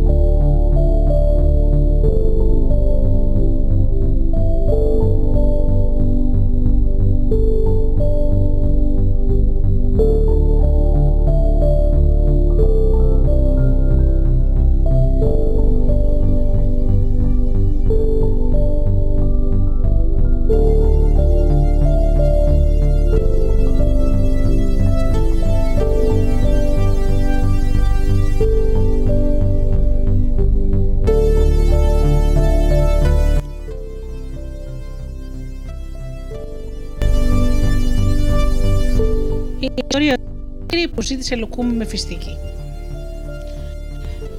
Ήταν καιρό σε ένα τόπο της, της Ανατολής, εκεί που ο ήλιος ψήνει όλη τη μέρα τα χώματα, ζώα και ανθρώπους, βασίλευε, ε, ε, βασίλευε ένας χαλίφης ξακουστός. Είχε αυτός του λόγου ένα συμβουλάτορα και άντρα ξεχωριστό να στέκει στο πλευρό του, ένα βεζίρι. Ήταν το δεξί του χέρι του μεγάλου άρχοντα και η κουβέντα του πάντα μετρημένη, ο λόγος του καθαρός. Η ματιά του να στράφτει και να δίνει απάντηση σε κάθε σκοτούρα του βασιλείου. Τον αγαπούσε πολύ ο Χαλίφη, που η δωδεκάδα τρουσοφών του δάγκωνε τα χείλη της και όλος καρφιζόταν τρόπους και πονηριές να του ροκανίσουν την καρέκλα. Μια μέρα που ήταν μεσημέρι, ξεκίνησε ο Βασίλης να πάει στο άμπ της πολιτείας να διώξει λίγο την κούρα του και το μυαλό του. Αφού τελείωσε όλες τις δουλειές του και έδωσε προσταγές άλλες στο χαρτί του, για λίγο το παλάτι. Μπροστά στο τέλος του δρόμου στεκόταν το χαμάμ που όλοι ήξεραν φτιαγμένο από μάρμαρο, στο χρώμα που έχει το χιόνι το απάτητο. Ο Βεζίρης μπήκε μέσα μαζί με τους ακόλουθού του και οι άνθρωποι που δούλευαν εκεί έτρεξαν να τον υποδεχτούν. Το είχε συνήθιο να κατεβαίνει στο χαμάμ πάντα την ίδια ώρα, κάθε μέρα. Ένας τον οδήγησε στο καμαράκι που το είχε για το δικό του και έβγαλε τα ρούχα του. Φόρεσε την πετσέτα που τον περίμενε στη μέση και τα ξύλινα τσόκαρα στα πόδια.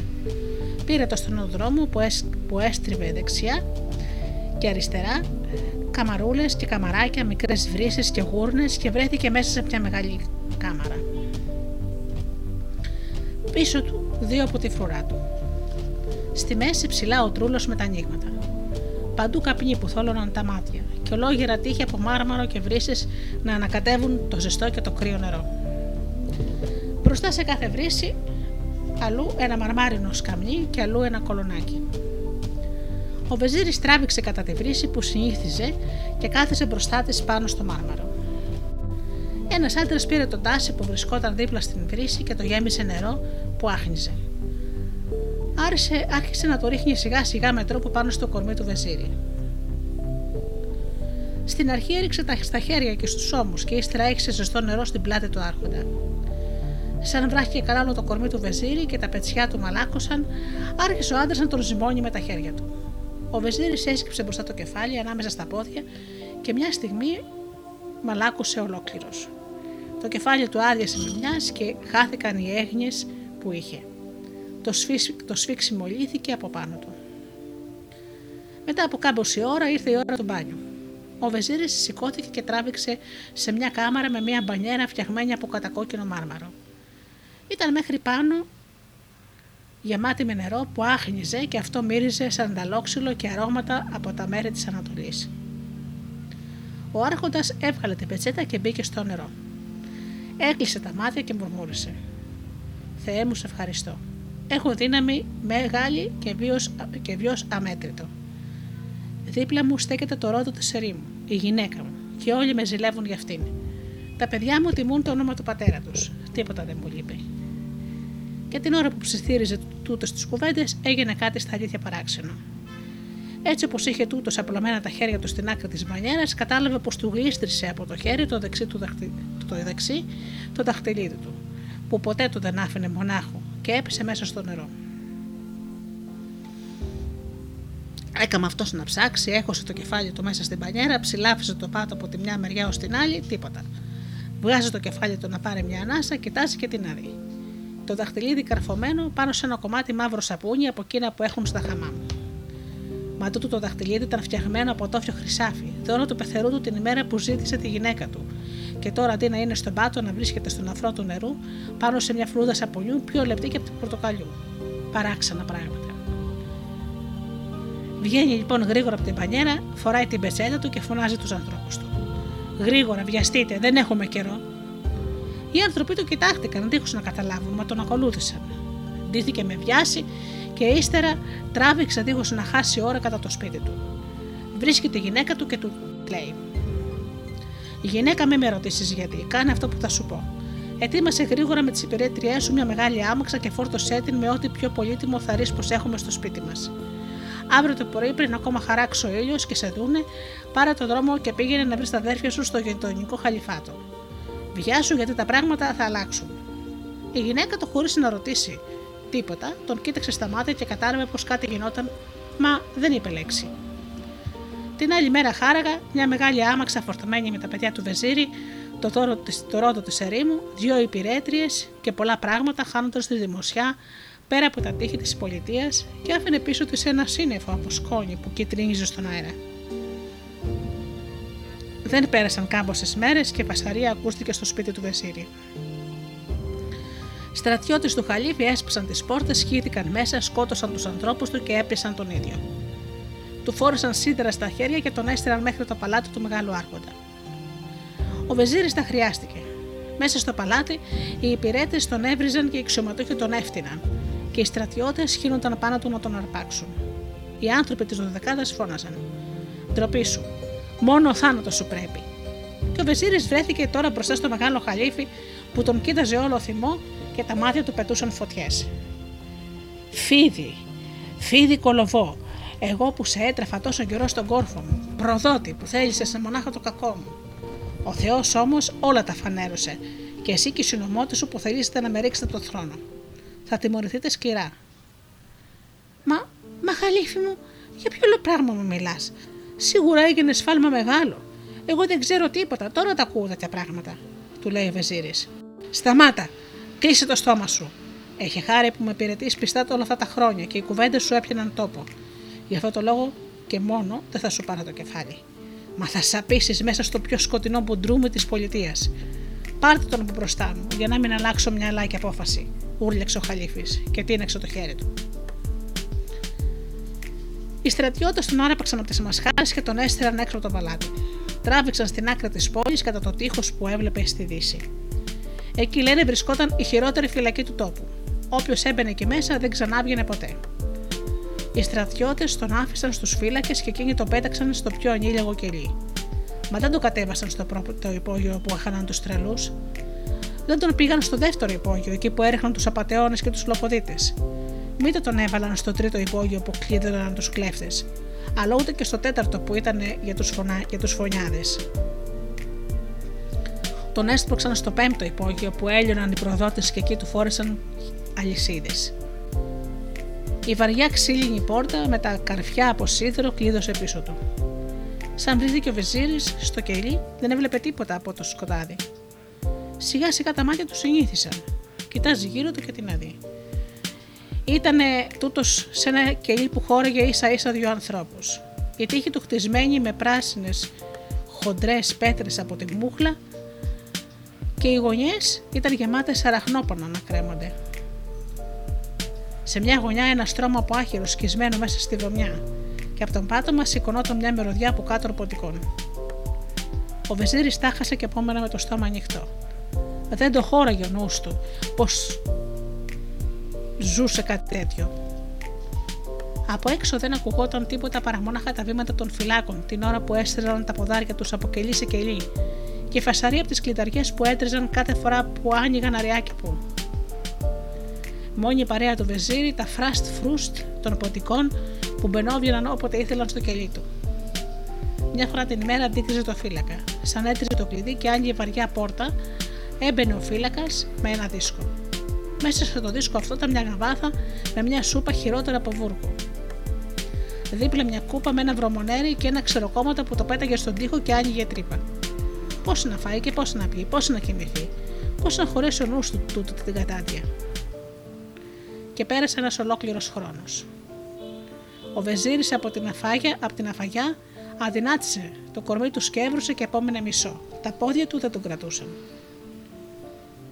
Και ήρθε ο δεύτερο χρόνο, ο δεύτερος χρόνος και έβαλε το μυαλό του να δουλέψει. Να βρει εξήγηση, να βάλει τα πράγματα στη σειρά να καταλάβει. Μα το κάκο απάντηση δεν βρήκε καμιά και τον πλημμύρισε απελπισία. Μπήκε ο τρίτος χρόνος και δεν τον χώραγε το κελί. Κόντεψε να χτυπήσει το κεφάλι του στον τοίχο και έφτασε να χάσει τα λογικά του. Κύλησε ο τέταρτος χρόνος χωρίς να γίνει τίποτα αλλιώτικο. Μονάχα τα φράστ φρού των ποντικών ακουγόντουσαν και η ξύλινη πόρτα με τα σιδερένια καρφιά που έτριζε με το κλειδί του φύλακα.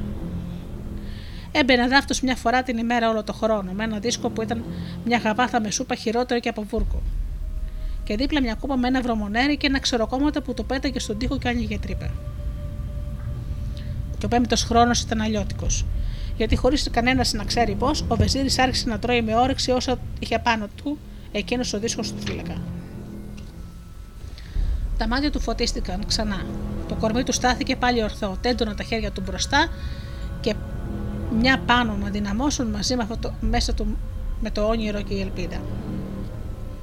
Τον έκτο χρόνο όμως, λένε, έγινε κάτι που δεν χωράει ανθρώπου λογική. Την ώρα που ο Βεζίρης μέτραγε τα βήματά του στο κελί, γύρισε και η ματιά του έπεσε πάνω στους τοίχους που πρασίνησαν από τη μούχλα. Του ήρθε μια αποθυμιά και μουρμούρισε. Πόσο θα ήθελα να είχα τώρα ένα λουκούμι με φιστίκι. Και από εκείνη τη στιγμή, στον ύπνο του και στο ξύπνιο του, στα μάτια του κολούσαν πάνω στους τοίχους ή χανόταν μέσα στη σκοτεινιά του κελιού το λουκούμι με το φιστίκι.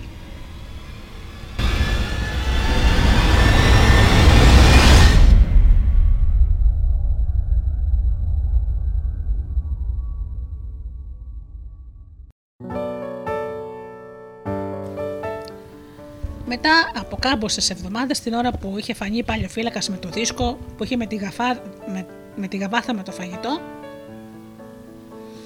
ο Βεζίρη τον, τον σημώνει τον αρπάζει από το χέρι. Ο φύλακας ξαφνιάστηκε και τραβήχτηκε. Τι θέλεις εσύ και πώς τολμάς να με ακουμπάς; Ο Βεζίρη τότε το απαντάει. Θέλω να μου φέρεις ένα λοκούμι με φιστίκι. Σε παρακαλώ. Θέλω να μου φέρεις ένα λοκούμι με φιστίκι. Λοκούμι με φιστίκι, ε; Εντάξει, αν το θυμηθώ θα σου φέρω, αποκρίνεται ο φύλακας και βγαίνει μουρμουρίζοντας κάτι βρισιές. Κλειδώνει τη βαριά ξύλινη πόρτα με τα σιδερένια καρφιά και τα βήματά του σβήνουν. Ο έκτος χρόνος πέρασε και μπήκε καλά ο έβδομος. Ο Βεζίρης περίμενε το λουκούμι με το φιστίκι, μα ο φύλακας το ξεχνούσε. Και μια μέρα μετά από καιρό φάνηκε την ώρα που το είχε συνήθιο ο φύλακας. Ξεκλειδώνει την πόρτα του κελιού και μπαίνει μέσα. Κρατάει το δίσκο με την χειρότερη από βούρκο σούπα, το βρωμονέρι και το σκληρό ψωμί.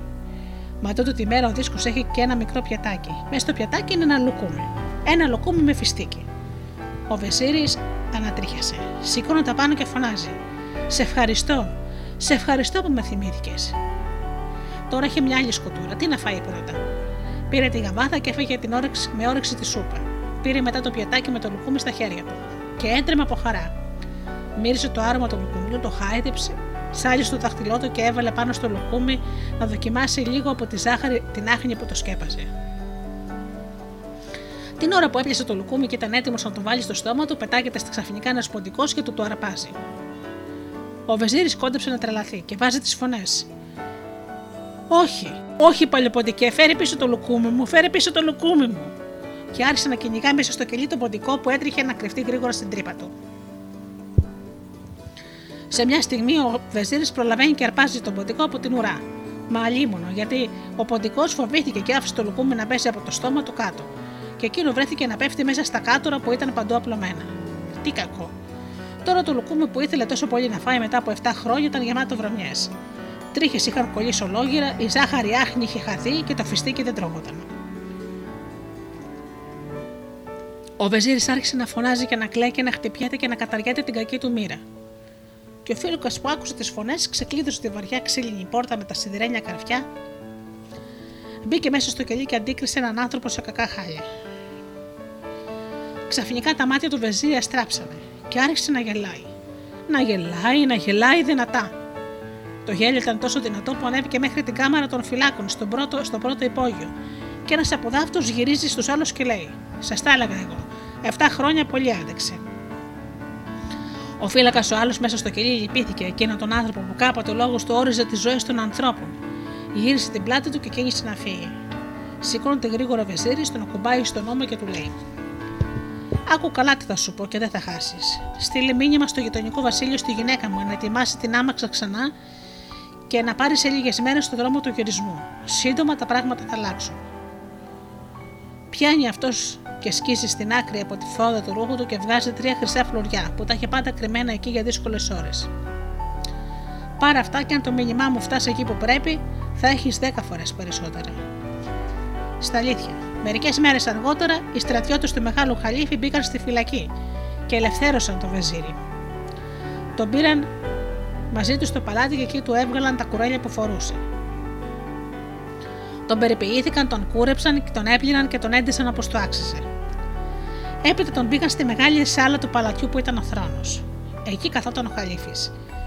Τα χρόνια τον είχαν βαρύνει και το κορμί του είχε διπλώσει. Ο Μπεζίρης προσχένησε με σεβασμό. Και ο Χαλίφης τότε μίλησε με φωνή που έτρεμε και ίσα που έβγαινε από το στόμα του. Παιδί μου, συγχώρεσαι με για το κακό που σου έκανα και έγινα αιτία να χωριστείς από αυτούς που αγαπάς και να βασανιστείς τόσα χρόνια στη φυλακή. Ποτέ μου δεν πίστεψα πως εσύ θα μπορούσες να θελήσεις το χαμά μου. Έψαχνα καιρό πολύ και βρήκα όσους ήταν κρυμμένοι πίσω από την προδοσία. Και όλοι τους τιμωρήθηκαν όπως του άξιζε. Όπως τους άξιζε. Και εσύ θα ξαναγίνεις βεζίρη. Θα σταθείς ξανά στο πλευρό μου και μαζί θα συγκυβερνήσουμε. Θα πάρεις διπλά και τρίδιπλα όσα έχασες από το βιό σου. Θέλω να με συγχωρέσεις. Ο Βεζίρη γύρισε στην παλιά του θέση. Η οικογένεια επέστρεψε, η ζωή άρχισε να κυλάει πάλι πω παλιά. Μια μέρα η γυναίκα του τον πήρε από το χέρι και τον πήγε κοντά στους κήπους του παλατιού και εκεί του λέει: Άντρα μου, πριν από 7 χρόνια που είπες να πάρω τα πράγματά μας και τα παιδιά και να επιστρέψω στα αδέρφια μου, γιατί τα πράγματα θα αλλάξουν, η ζωή μας ξαφνικά ήρθε τα πάνω κάτω. Μετά από 7 χρόνια μου έστειλε στο ίδιο μαντάτο να είμαστε και να είμαστε πάλι εδώ όπως παλιά. Πες μου, γιατί κοντεύω να σκάσω και εξήγηση του λόγου δεν μπορώ να δώσω. Πώς κατάλαβες πως τα πράγματα θα αλλάξουν; Ο Βασίλη την κοίταξε και της αποκρίνεται. Η γυναίκα πριν από 7 χρόνια ήμουν στο χαμάμ. Σε μια στιγμή γλιστράει από το δάχτυλό μου το δαχτυλίδι το χρυσό που μου έδωσε ο πατέρας σου όταν ήρθα στο σπίτι σας να σας ζητήσω. Μα αντί αυτό να βρεθεί στον πάτο της μπανιέρας από το βάρος που είχε, βρέθηκε καρφωμένο πάνω σε μια πλάκα σαπουνιού πιο λεπτή από τη φρούτα του πορτοκαλιού. Πράγμα δηλαδή παράξενο. Μετά από 7 χρόνια μέσα στο κελί μου, τον ήλιαγο, λαχτάρισε να φάνω λοκούμι με φιστίκι και ένας ποντικός στην τελευταία στιγμή μου το άρπαξε και το μαγάρισε. Και κατάλαβα πως τα πράγματα θα αλλάξουν. Γιατί όταν έχεις φτάσει στον πάτο, εκεί που άλλο δεν έχει να πας παρακάτω, τότε μόνος δρόμος είναι να ανεβείς ψηλά. Είχα καλούς δασκάλους και με έμαθαν να διαβάζω τα σημάδια των καιρών. Εγώ αποφασίζω κάθε φορά πώ θα σταθώ απέναντί τους.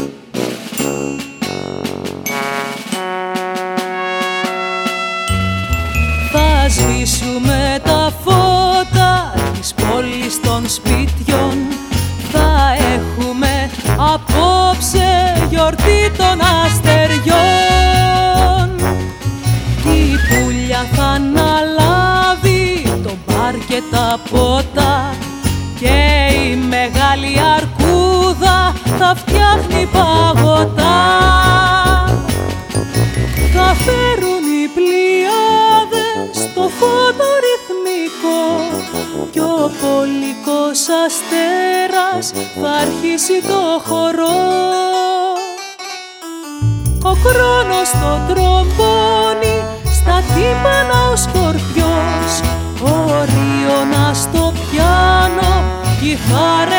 Mariano.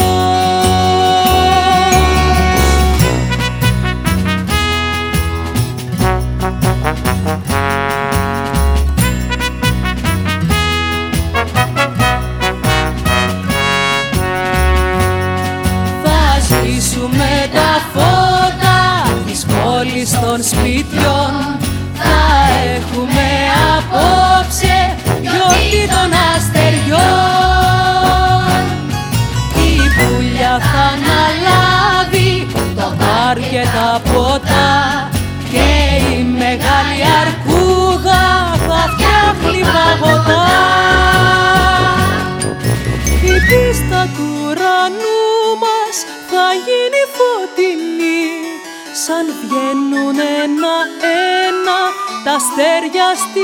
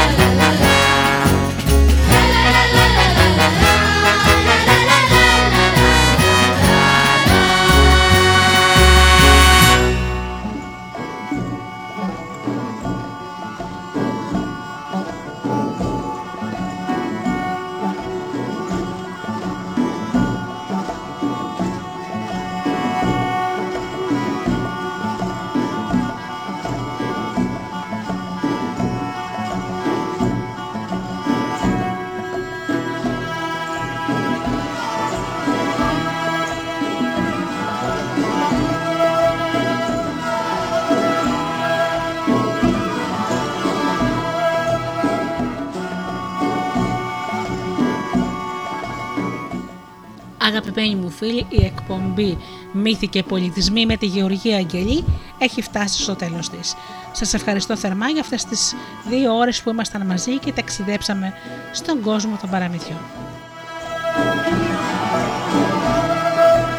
Ανανέωνα το ραντεβού μας για το επόμενο Σάββατο στις 10 το πρωί όπως πάντα και όσο τότε φίλοι μου σας εύχομαι να περνάτε καλά, να είστε καλά και αγαπήστε τον άνθρωπο που βλέπετε κάθε μέρα στο καθρέφτη. Καλό σας απόγευμα.